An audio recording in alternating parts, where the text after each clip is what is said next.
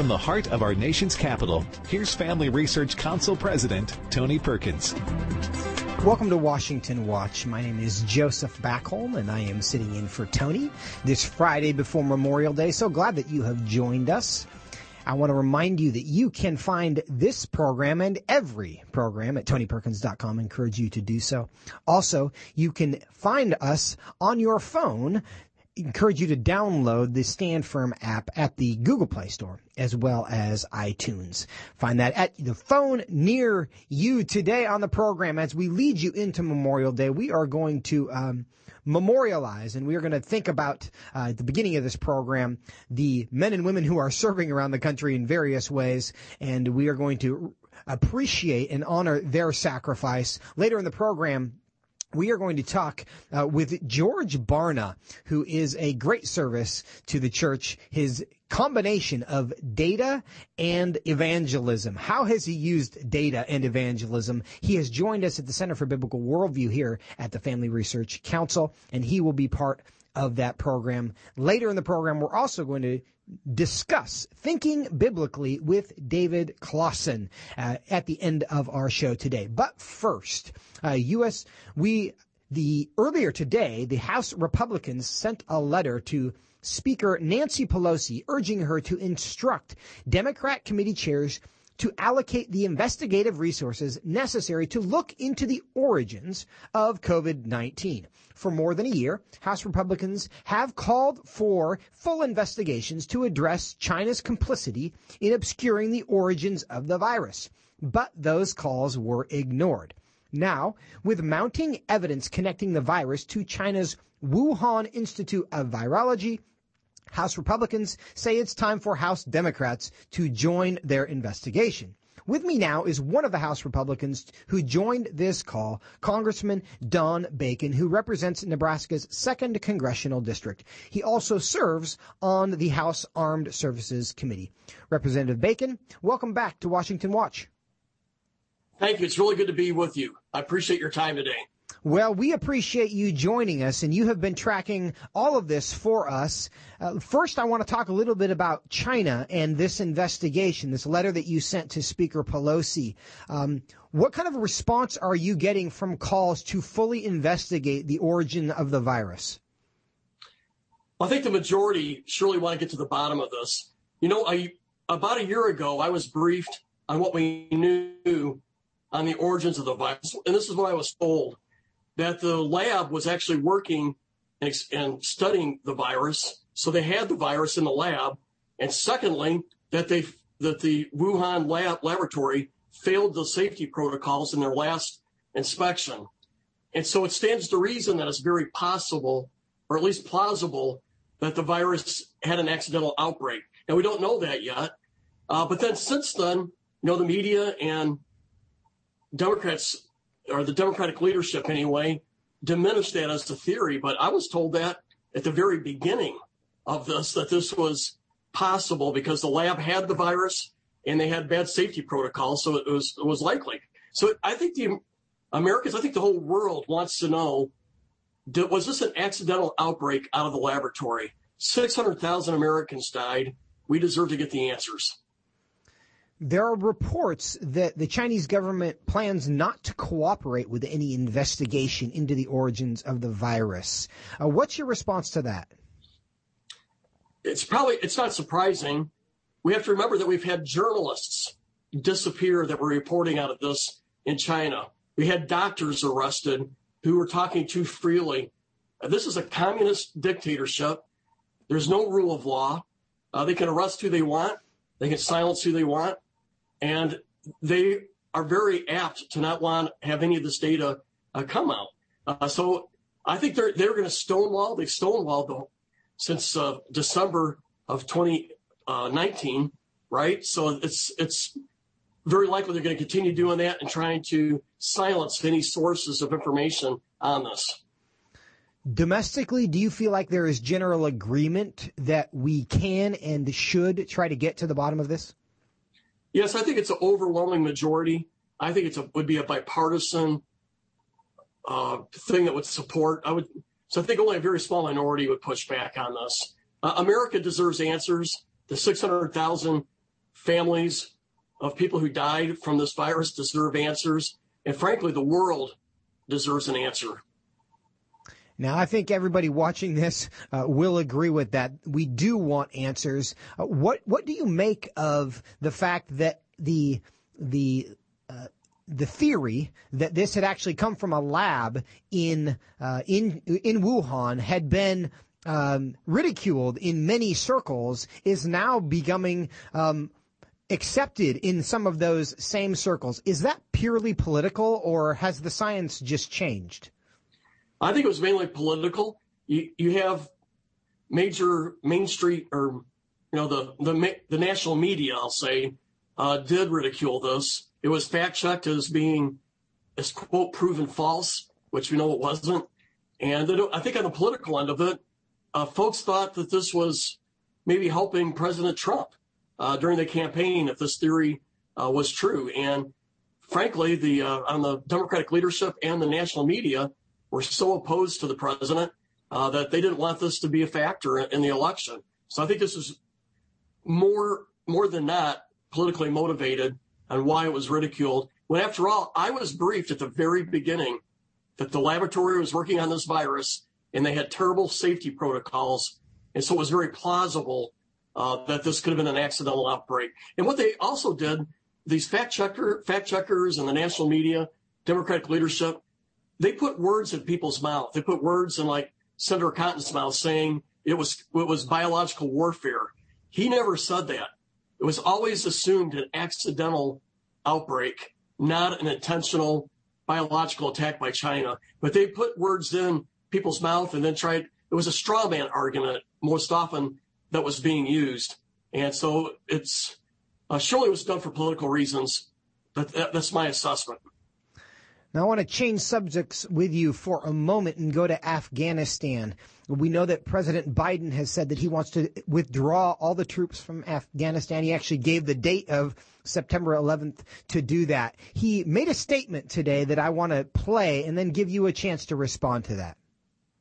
Went to Afghanistan with a clear purpose to get the people who attacked us on 9 11 and to prevent Al Qaeda from using Afghanistan as a base from which to attack America in the future. We achieved that purpose. You achieve that purpose. Do you agree with his assessment that what we went to to Afghanistan to do has been accomplished? Therefore, it's time to withdraw.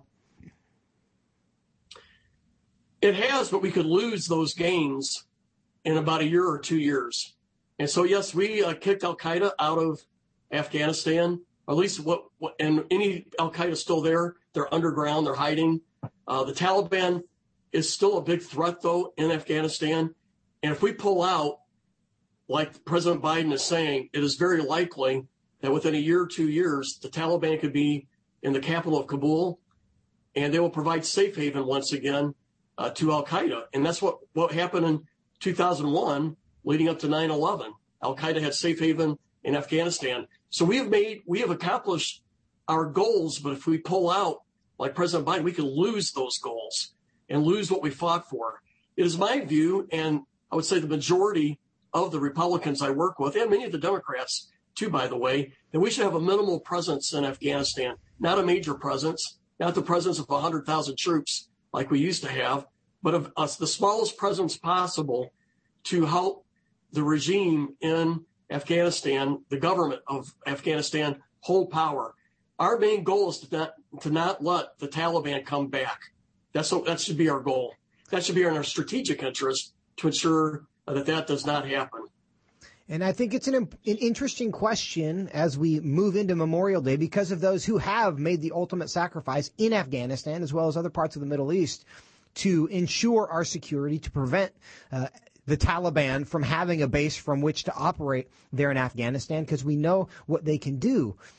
We are also hearing reports of thousands of families who are fleeing and being um, unsettled uh, because of uh, new skirmishes in Afghanistan. Do you think there's any chance that that would cause uh, these new uh, the, the, new violence in Afghanistan cause the Biden administration to reassess their current plan? I hope it does, but they seem like their mind is made. And by the way, it was a shame to make 9/11 the date to pull out your troops out of Afghanistan, tying the withdrawal out of Afghanistan, really a retreat, a precipitous retreat out of Afghanistan, to tie it to the date of 9 11, where we lost roughly 3,000 American lives. Uh, I thought that was a, a mistake in messaging and, and just a lack of wisdom in doing that. I hope that President Biden will realize that having a minimal presence of troops in Afghanistan will preserve our strategic interests and in the end will be cheaper than pulling out all of our forces and then a year or two later having to go back in with force to kick the Taliban out of Kabul because they're doing terrorist attacks or enabling Al Qaeda to attack us. That will cost more money and more blood to go back in and, and root them out if they if they retake the uh, country of Afghanistan. I'd rather have the small presence. I think it's cheaper and more affordable option in the long run. I'm going to change the subject on you one more time. You have recently been to the border earlier this year, um, we saw the headlines. We saw the caravans at the border. We heard record numbers of people coming into the border once the border wall construction was stopped. And, and apparently the message was sent that they were welcome to come into the country. And the Biden administration did not really intend to do anything about that. What's the latest news based on your, your time there at the border? We've been averaging about 175,000 people coming across illegally in the month of March and the month of April. So approximately 350,000. The worst thing that the Biden administration did is they come in on January 20th and immediately tell the world that we will now accept unaccompanied children. Uh, President Trump had said we would not, and so they didn't send their unaccompanied children. Uh, there was, so it, they got cut down to very small numbers. But when, when you announce that you're going to take unaccompanied children, Within two months, we had 60,000 children coming here, and they're paying human traffickers between five and ten thousand dollars a piece, and they're abusing the children's. Uh, just today, we saw a report of a nine-year-old girl that was gang raped repeatedly by multiple gangs, who was helping out the human traffickers or was, was with the human traffickers. We see children being on top of a 15-foot fence, and they're dropping them 15 feet from the top of the, the border wall. These kids are being abused. It's, it's creating trauma. And it's because we said we would take these unaccompanied children. And so it was a mistake in policy. I think Joe Biden saw this and his team saw this as a huma- humane way to deal with children to accept them. But what it did is it actually created a situation where, where more inhumanity is being done. So inhumanity has now been increased in this situation. And so also, he stopped doing the border wall. We have a 14 mile gap in El Paso, and that's where most of the folks are crossing illegally today are. We have holes in the old fence. And so it, when you put it all together, it's a failed policy, and the American people know it. Right now, the, the administration is being rated the lowest uh, in all areas in this, in securing the border and immigration, and this is why. Congressman Bacon, we greatly appreciate your time and your attention to this matter, and we look forward to having you back again. Thank you so much. Thank you very much. And coming up next, and we are, we are going to continue to follow that story. The, the news from the border is tragic. We desperately hope that the Biden administration is going to make adjustments because certainly uh, everybody's got good intentions, but the results are not good right now. Coming up after the break, uh, we're going to talk to George Barna. Stay with us. What is Roe v. Wade and what did it do? The Supreme Court's 1973 decision ruled that abortion is protected under the U.S. Constitution, striking down many state abortion restrictions and severely limiting the extent to which states could write their own abortion laws. The Supreme Court's limitations on states to legislate abortion restrictions depends on the trimester of a pregnancy. For instance, Roe disallows states from restricting abortions in the first trimester, but allows some restrictions on abortions in the third trimester. What Roe doesn't do is require states to have any restrictions. Abortion through all nine months of pregnancy is the default, unless Congress or the individual states pass laws restricting it. That leaves a lot of room for unrestricted abortions. For a full explanation of how Roe v. Wade liberalized abortion laws, go to frc.org/explainer. That's frc.org/explainer. After the recent wave of media censorship, are you struggling to find a conservative, relevant, and Christian platform where you can find out what's really going on? Here at Family Research Council, we believe that Americans have a right to exercise their freedom of speech and share their stories with the world. If you're ready to hear the facts that the left doesn't want you to know about, then head over to frcblog.com to check out our latest blog posts. We cover a wide range of issues you and your family care about, all written by our policy, government affairs, and biblical worldview experts. We discuss topics that other media platforms won't, like changes in pro life policy, current events that affect Christians internationally, sexuality from a biblical perspective, and insights into the bigger picture of the shift in American culture. To stay up to date on current news related to faith, family, and freedom, visit frcblog.com. That's frcblog.com. Would you like to spend more time in God's Word? Then join Family Research Council on an exciting journey through the Bible with their Stand on the Word Bible Reading Plan. FRC's two year Bible reading plan helps you to approach daily Bible reading with an intentional focus of diving deeper into the nature of God and how His Word speaks into cultural issues. By studying the Bible, we can see the grandeur of God unfold throughout the past. This reading plan takes you through the Bible as events happen in history. Laying out the scripture every day in an engaging manner, it is key to helping us stay grounded in God's truth. All wisdom comes from God, and He has given us the Bible as a way to understand the world. Start reading today with Family Research Council. When you sign up, we text you every Sunday with daily passages and questions that help prepare you for conversations with your friends and family. To begin this journey, visit frc.org/bible.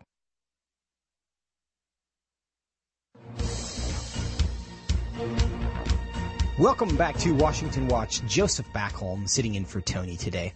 This is a big week for Family Research Council, in part because we have announced the launch of our Center for Biblical Worldview and two of the new, newest members of the team, including George Barna, who now serves as Senior Research Fellow for the Center for Biblical Worldview. Many of you know George for his work at the Barna Group, which he founded in 1984 as the Barna Research Group and was sold in 2009.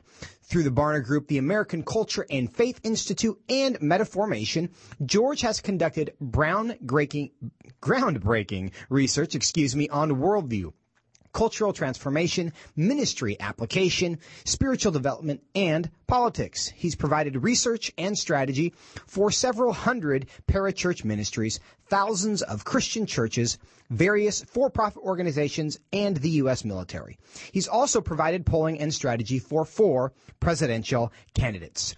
Now I'd like to welcome back to the program Mr. George Barna. George, Welcome to Washington Watch. Thanks, Again. Joseph. Good to well, be with it, you. It, it's so good to have you. Glad to have you in studio. I know we've spoken before, um, but it's good to have you in the building.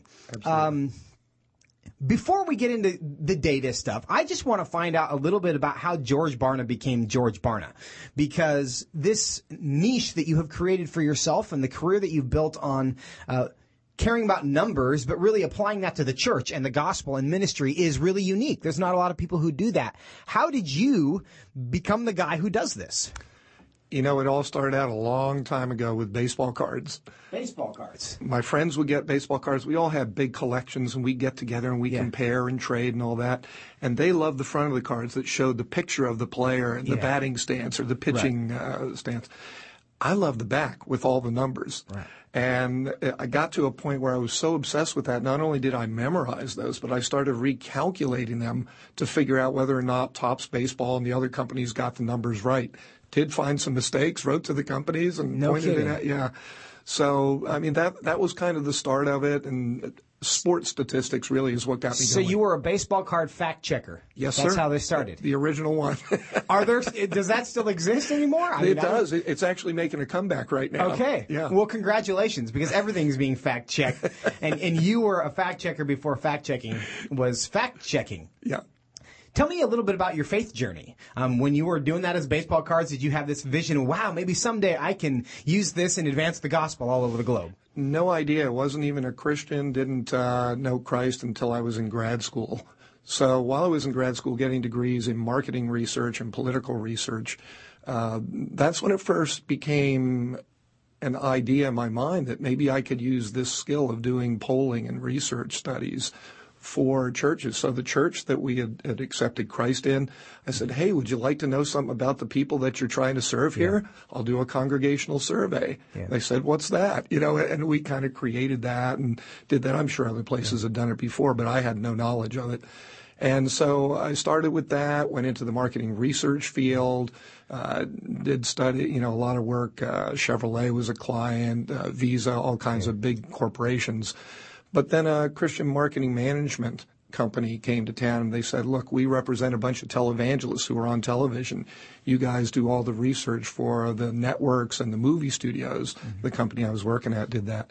And uh, they said, we'd like you to test our guys. Nobody else in the company had any idea yeah. what a televangelist was, what a Christian was for that matter. Yeah. And so my boss, the executive VP, said, hey, get that Barna kid in here. Yeah. He said he's a Christian. He might know what they want, you know, put him on the job. And uh, that, that's what kind of led me into the field. I eventually worked for that company, moved back to Chicago to do that, and then a few years later started the Barna Research Group. So did you were you a st- stats major? Did you study um, data in college? Is that what you did? Actually, it was public opinion polling. Okay, uh, that's were, a major. Well, it was at the time. There were only three universities in the country that had a degree, a graduate degree program in that. I went to one of them. It's since closed down. Okay. So there are fewer now. Yeah. But, uh, you know, you can go into marketing research through business programs. But I was doing more social science research. When you first started to apply this to the church, was there a particular problem you were trying to solve? Or was it just kind of circumstantial? Like, well, now I'm working for churches, so let's find some other ways to work for churches. Well, uh, there's always been the tension. On the one hand, you have clients who come in and will commission a study. You know, an organization, a ministry organization will come in and say, we're struggling with this. We don't know what to do about that. We'd like to grow this. We're not sure how. Can you give us some data that would give us some direction? So that's, that's one thing where you got people paying for it. But the thing that I've always been most interested in are the questions that nobody seems willing to pay for.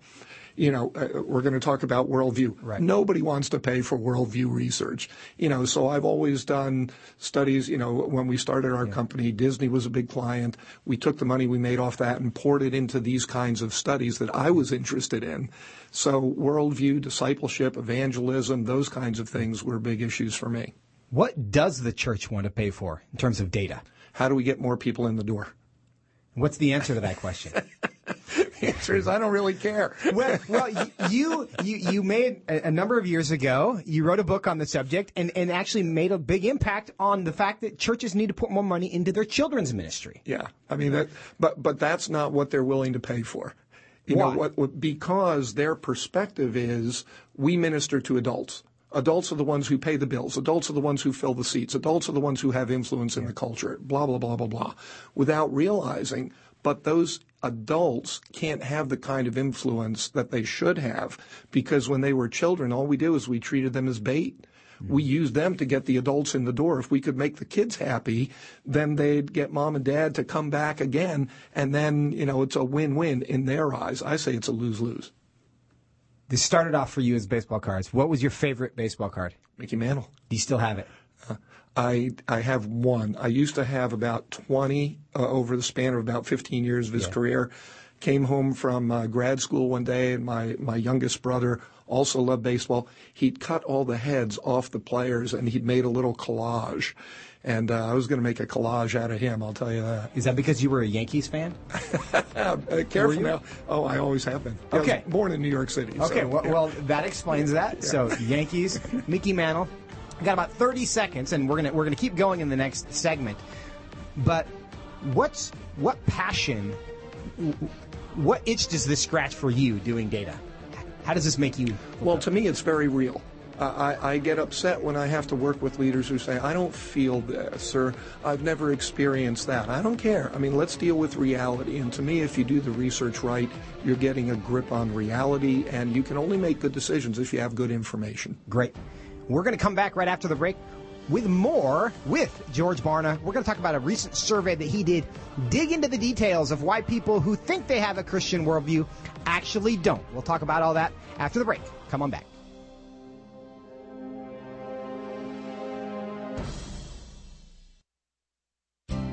Where do you get your news? Do you have confidence you're getting the full truth? If you want to stay up to date on conservative news and are looking for Christian resources to help you stay politically engaged, then download Family Research Council's Stand Firm app. With all of our content available at your fingertips, you will conveniently be able to stay up to date throughout your busy day. The Stand Firm app will give you access to a variety of resources, such as our most recent radio programs, social media posts, and publications. Additionally, you will have the opportunity to take action and make your voice heard by contacting your elected officials on the issues that most concern you. Visit the App Store on your smartphone or mobile device and search Stand Firm to download Family Research Council's official Stand Firm app. Stay informed with a trusted source. Again, search Stand Firm to download the Stand Firm app. As the political and cultural landscape of our nation has shifted in a concerning direction, it is so important for Christians to be equipped with biblical answers for the difficult questions of our time. That is why Family Research Council created our Biblical Worldview series. With the political left changing definitions to favor their narrative and to push their agenda, at times it can be hard to decipher what is true. That is why we must hold to the truth of the Bible, which stands the test of time. It holds the truth that does not change. Become equipped to stand firm in the face of cultural and political storms with FRC's Biblical Worldview series. This series dives deep into what the Bible says about some of the most crucial issues of our day. You'll learn what the Bible teaches on abortion, same sex marriage, the separation of church and state, religious freedom, and the age old question should Christians be involved in politics? To access this series, visit frc.org slash worldview. That's frc.org slash worldview.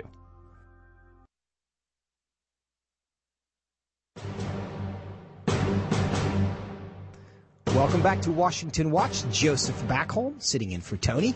So glad that you are with us. On Wednesday, the Family Research Council launched the Center for Biblical Worldview, an exciting new ministry that will help Christians develop and live a biblical worldview. And in tandem with the center's launch, FRC released a new national survey regarding the state of worldview in America. While we unpacked parts of this survey on yesterday's program, there's still more to unpack. And with me now to continue our conversation is Mr. George Barna. And George, um, enjoyed just hearing a little bit about how you got into this. Um, but in the survey, kind of the, the headline that has been discussed now th- this week since, since it was released is the fact that 51% of Christians think they have a biblical worldview, but according to your assessment, 6% of them do.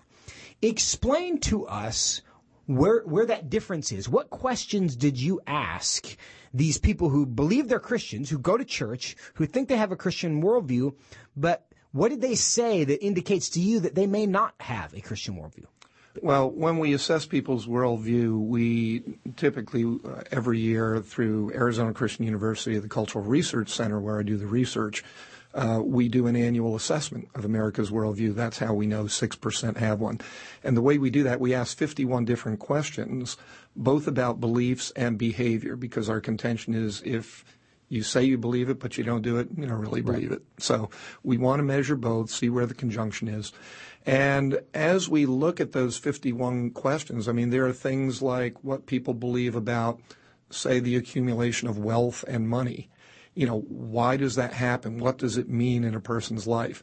And what we find, for instance, is that only about one out of four Americans believe that any kind of wealth or money that you have in your possession was given to you or brought to you somehow by God for you to manage for His purposes. Most people think, you know what, this is stuff that I deserve. I earned it. I worked hard. Nobody else gets credit but me. Other people, you know, might say things like, well, you know, it's just an example of the inequities in our culture, in our system, the fact that I may have something and that person doesn't. So there are all kinds of different perspectives that people have, but in that particular case, only one out of four people would actually have a biblical perspective on it, that all wealth is God's. And he'll distribute it as he sees fit. And when we have it, we should be investing it and managing it for his purposes. Give me another example. Are there like Christians who are basically panthe? Are, are they pantheists? Are they? You, you, what other examples? I mean, you talked about wealth here, but what other ways are is the the thinking of a typical Christian in America inconsistent with what we see revealed in Scripture? Well, we could talk about things like success in life. Mm-hmm. What is success? And we know that uh, a little bit less than three out of ten Americans would say that success is consistent obedience to God. Mm-hmm. That would be a biblical perspective. Mm-hmm. But most Americans will say that either success is about me being happy mm-hmm. or me being comfortable or me being able to accumulate resources that give me pleasure or comfort or whatever. So most people are thinking about themselves. Uh, the key issue that we've got in this has to do with truth and the role of God. Yeah. And we know that most Americans don't believe there is any such thing as absolute moral truth. We know that most people in America do not believe that the Bible is reliable and trustworthy or a source of God's uh, guidance for us. And we also know that most people would say that life is about them and how they're able to orchestrate things, as opposed to recognizing that they've been created by God for His purposes, and we're supposed to relate to Him, not right. force Him to relate to us. Right. The founding truth claim of of humanism, naturalism, is the end of all being is the happiness of man. So if we make our decisions and make our moral judgments around the idea that the purpose of my life is to be happy, then you're not thinking like a Christian, are you? No, uh, of course not. You're thinking like a naturalist, and I think what yeah. you're doing is is is teasing out the very specific ways in which our thinking is much more humanist than it is Christian. And that's, and that's a valuable service. And, and one of the things that we want to do with the Center for Biblical Worldview is give churches and pastors and parents the opportunity to make these assessments themselves. Are the people in my family, do we actually think like Christians? Do the people in my church actually think like Christians? And I think you're providing a great value. And in the course of doing this research, I mean, I work with the faculty at Arizona Christian because we're a worldview development university. Yeah. So we came together and we said, all right, as we measure this, let's give people the options that a Marxist might want, mm-hmm. that a secular humanist might want, that a postmodernist might want, that an Eastern mysticism uh, right. uh, ad- adherent might want. We had seven other worldviews that we know are the most common, and we put those in there. And what we found actually was that the most common worldview that people are drawing from is moralistic therapeutic deism, which is kind of a fake Christianity. Right. You know, it's got God involved there. It's flavored by God, right. but it's really right. not about biblical truth. That's right. Now, about a minute left. You also talk about the connection between being politically conservative and theologically conservative. What did you find there? Well, there, you, you, know, you find that with conservatives, for instance, 74% think they have a biblical worldview only 16% actually do. So political conservatives. Right. Most think they have a biblical worldview. Three out of four think they have it. One out of six actually does. But that's much better than what we find with political moderates or political liberals, where with yeah. moderates you've got about half who think they have a biblical worldview, only okay. 3% do with liberals, only a third think they have one, only one yeah. actually does. So, mo- and, and so that is a very clear partisan dividing line, which I guess is not surprising, right? Because most people on the political left aren't necessarily trying to align their their life around Scripture. We know that certainly some are, um, but maybe they're doing so inconsistently. George Barna, really appreciate your research and really thankful that this conversation is not over. It is just beginning. Really appreciate it today. Thanks, Joseph. Thank you. Stay with us after the break. We use this word worldview a lot. But what is it? We're going to talk about that with David Closson when we think biblically about worldview and how, what that means for your life. Stay with us.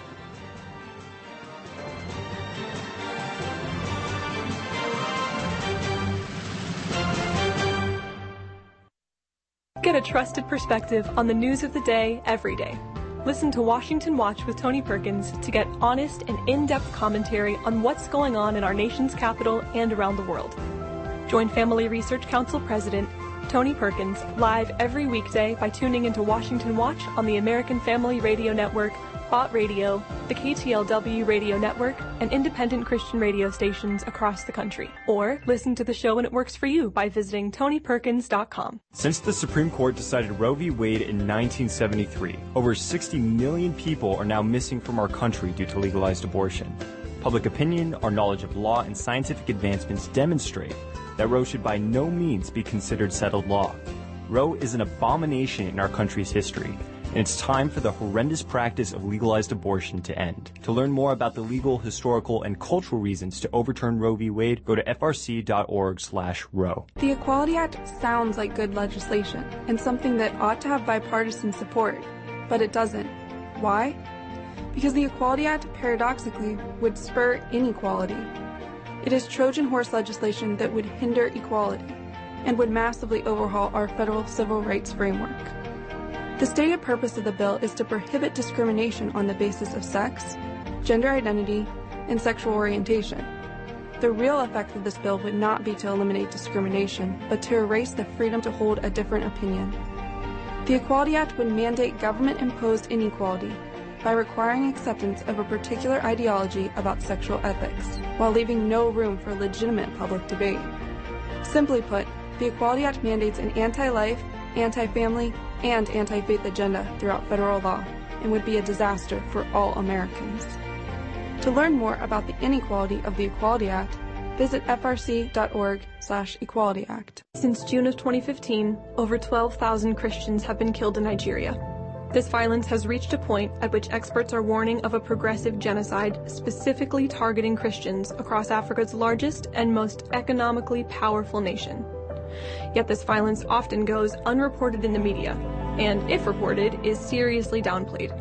To learn more about what is actually taking place in Nigeria, along with other countries where Christians face persecution, visit frc.org/nigeria. Did you know that Planned Parenthood is the biggest abortion supplier in the U.S.? According to Planned Parenthood's most recent annual report, it committed 354,871 abortions in fiscal year 2019, up by over 9,000 abortions since 2018. According to these numbers, Planned Parenthood aborted 972 babies every single day. To learn more about what Planned Parenthood is really doing, visit frc.org slash Planned Parenthood Facts.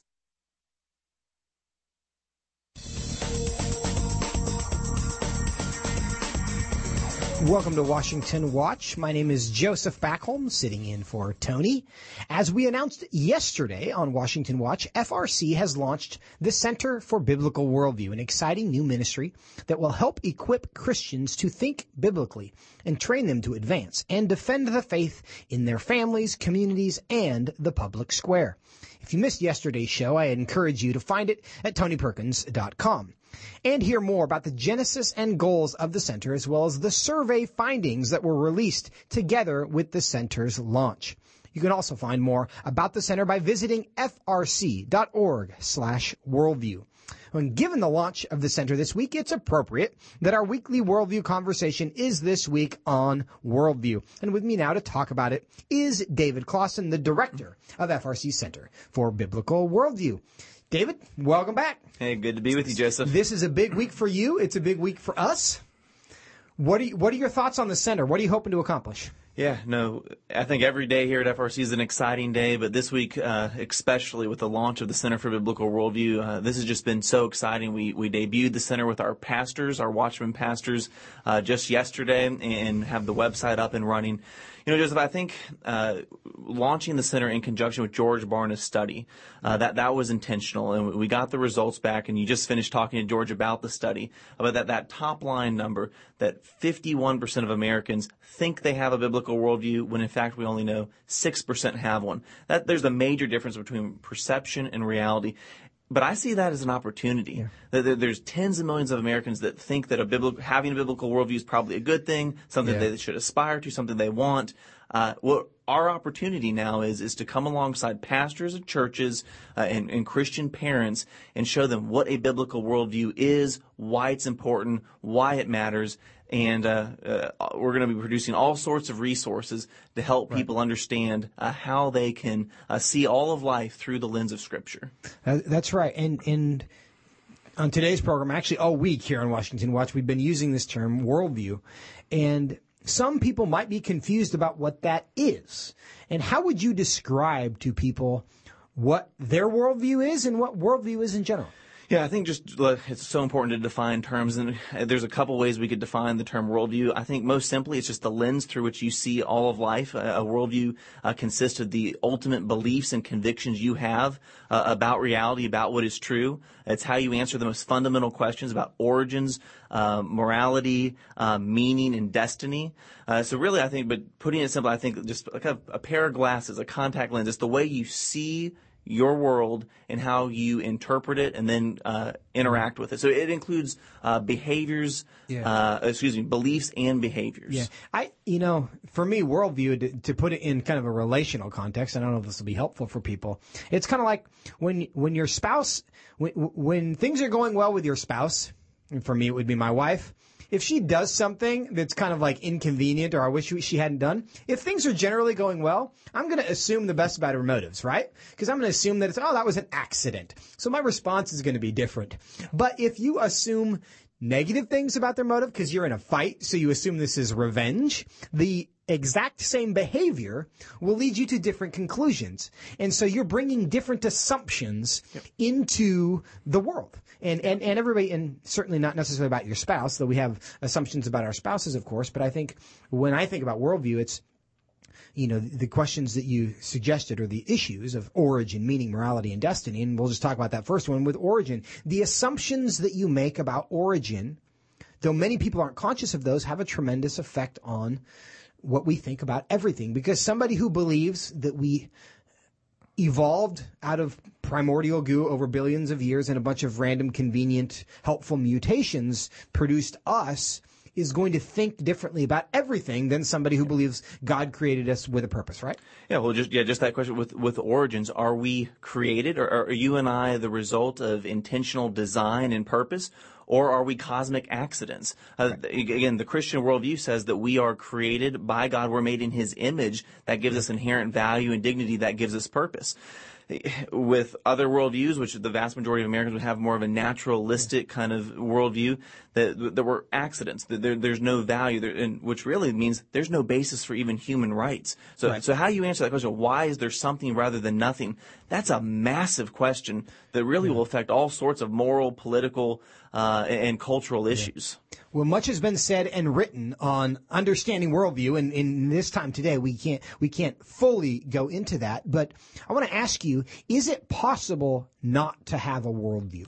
It, no, it, everyone has a worldview, whether they realize it or not. Because again, a worldview is just it's how you see the world. It's it, it's really the answers you give to life's fundamental questions. Why is there something rather than nothing? Yeah. What's gone wrong in the world? Is there any hope uh, for the world? Uh, where where is all this headed? Kind of eschatology. Yeah. Everyone's going to have a worldview. Now, not everyone's worldview will be coherent or, or consistent. In fact, our, our colleague George Barna, who's joined us as a senior research fellow, he came out with a poll very recently that showed that 88% of Americans have what you could call a synchronistic worldview, which means that they kind of pick and choose parts of different worldviews so that they hold a worldview that's yeah. inconsistent, incoherent, but nevertheless, they do have answers to all of these questions. So everyone, whether you realize it or not, does have a worldview.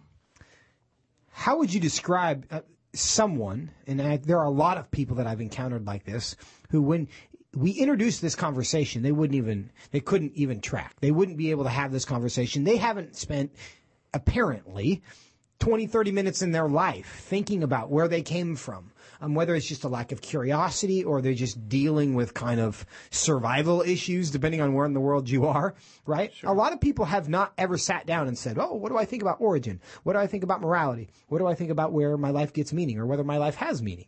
Um, they haven't thought deeply about that. So if somebody hasn't been intentional, if nobody in their life has said, hey, you need to think about these things, if they don't go to a church, if they haven't gone to college and been in a philosophy class where these questions have been posed to them, what does their worldview end up being? If you say everybody has a worldview, if they haven't been purposeful about figuring out what it is, then what is their worldview? Yeah, it would be what George Barna calls that synchronistic worldview. They're copying and pasting. Oh, and so where, where are they getting that from? Well, they're getting it from the media. Uh, they're getting it from Hollywood. They're getting it from the education system. Because again, all of us have answers to these questions. And maybe they're not fully fleshed out, but we all have, what you used the, the word a second ago, Joseph, we have assumptions uh, about all of these things. And I would say, Joseph, even Christians, uh, we can get into some of the polling in a second, but I think a lot of Christians haven't thought through deeply some of these questions that we're asking. And I would put, uh, suggest to those Christians, uh, many who might be listening to our show, that it's not an option not to think about these issues. Jesus himself said we ought to love the Lord our God with all our heart, soul, and mind.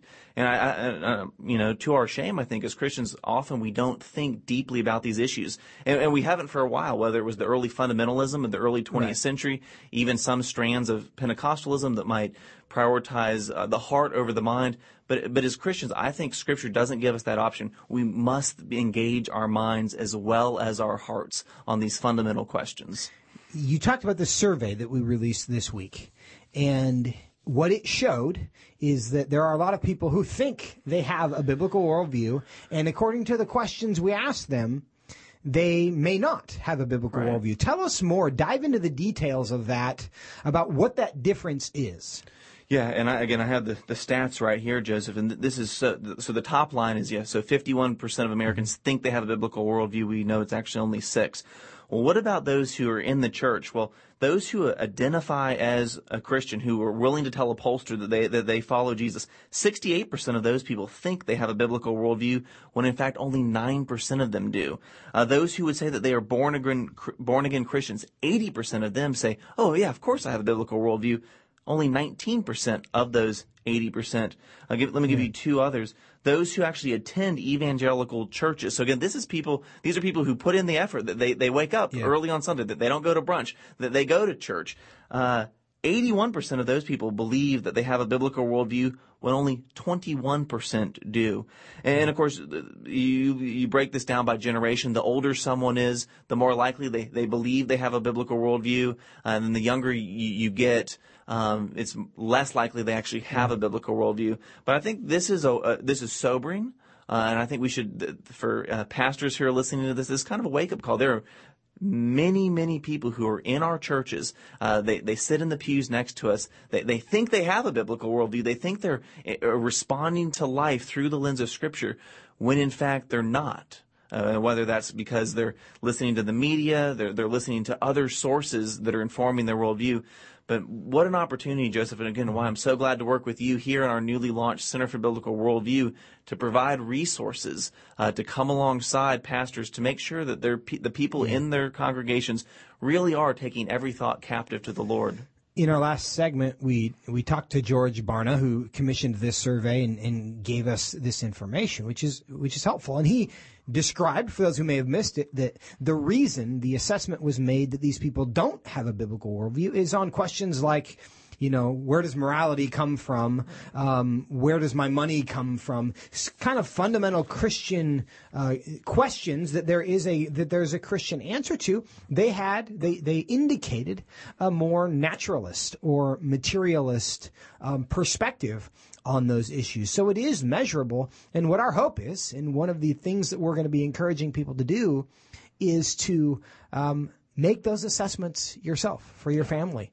is, um, and it's frc.org slash worldview survey, right? Is that what the URL is? Yeah, if anyone's interested about these statistics, I'm sure there's some people who, like George, I listened to the previous segment. He, even as a kid, was doing baseball cards, looking at the, you know, right. the fine print. If anyone's listening to us and wants to, wow, this survey is really interesting. I'd like to break it down further. You can find that. We, yeah. We've published that at frc.org slash worldview survey. Yeah. And, and I think one of the reasons that's important is what we're going to encourage people to do is make those assessments. Yeah. Because you, you hinted at this earlier. Why is it good news that so many people think they have a biblical worldview? Yeah, I think it's good news because it's an opportunity. Again, it, it, shows that there's tens of millions of our friends and our neighbors and those who go to church with us that would say, yeah, having a, a, a worldview that's biblical, or, you know, maybe they think that, oh, the Bible is probably a, a good book. It's something I should aspire to. Uh, we, we, we need to unpack it. Now, I'm sure some of those people, yeah. once we unpack what it means to follow Jesus, they're uh, maybe I'm not so interested in that after all.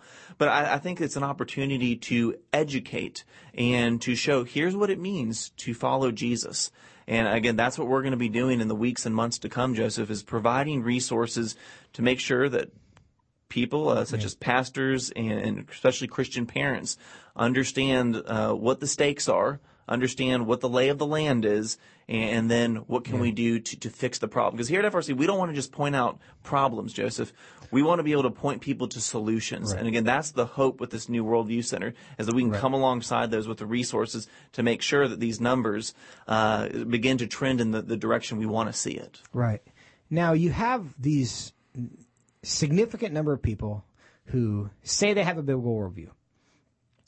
We, we also know that within Christianity, there is now a real effort by some on the left, this what, what, they would call progressive Christianity, to basically take Scripture and say, well, it doesn't actually mean what we thought it meant for two thousand years. We have this new revelation that it means something else. If people who do not have a biblical worldview but claim to be Christians can be convinced that their opinions are actually inconsistent with Scripture, do you think they're more likely to change their opinion or to walk away from Scripture? Well, that's that's a good question, and my hope would be that if someone really does have a high view of the Bible, that they think it should be the, the guide to their life, that if we can point out, hey, look, you, you say you believe this about, say, let's take the life issue uh, about, uh, you mentioned progressive Christianity. Yes. I'm thinking about Pete Buttigieg when he ran for president. He famously made several arguments that, well, you know, I believe that life, I have a high scripture, he said, and the Bible teaches that life begins with breath. Therefore, as a Christian, I can be pro-choice.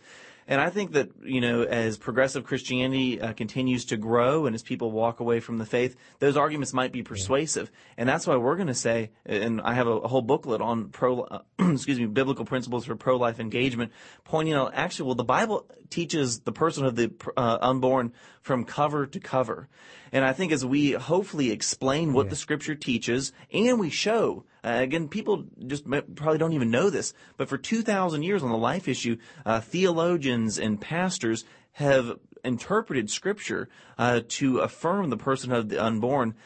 So hopefully, you know, Joseph, I think it'll be an individual person by person case, but my hope is that as we explain what the Bible teaches on these first tier moral issues, issues where the Bible speaks clearly, that hopefully people will begin shifting. And well, if the Bible teaches that, I, I want to submit to that. That is certainly the goal, but that I'm con, I'm concerned about that because what I observe uh, recently is that when people have to choose between their politics sure. and their faith. More people are leaving their faith over their politics than seem to be leaving their politics over their faith. And that really is the question is when in conflict, which one is actually my God? Which one am I serving? And in a world that is as politicized as ours is, I think it's a fair question that that 51% who want, who say they have a biblical worldview do they really want a biblical worldview or do they just kind of culturally they have affinity for the Bible and they think they're supposed to and so they they want to say they are, but right. they, we'll see when push comes to shove. And, and you and I are going to force anyone to believe what we would call biblical Christianity. That's why you and I are for broad religious freedom. And it's important. Jesus himself said, if you would follow me, you need to be willing to deny yourself, take up your cross, and follow me. There's a price for anyone that wants to follow Jesus. And I'm not going to shy away from that. Here mm-hmm. at the Biblical Worldview Center, we're not going to shy away from that. But if you truly want to follow Jesus, you know, we can come alongside you and show you what that looks like. That's exactly right. And that is the goal of our Center for Biblical Worldview. And David Closson, you are the director, and we thank you for it. This is an exciting project. And again, the website for the survey, frc.org slash worldview survey. You can also find the Center for Biblical Worldview, the newly launched Center for Biblical Worldview, and the promo video and the materials that we already have frc.org slash worldview. The goal here is to connect the gut. We've always been engaged in cultural issues, in, in political efforts, and we want to help people see that there is a biblical gospel foundation for everything that we're doing. Thank Washington Watch with Tony that. Perkins is brought to you by Family Research Council and is entirely listener supported. Portions of the show discussing candidates are brought to you by Family Research Council Action for more information on anything you've heard today, or to find out how you can partner with us in our ongoing efforts to promote faith, family, and freedom, visit TonyPerkins.com. Also, to leave a comment about Washington Watch, call our watch line at 1 866 372 7234. That's 1 866 372 7234.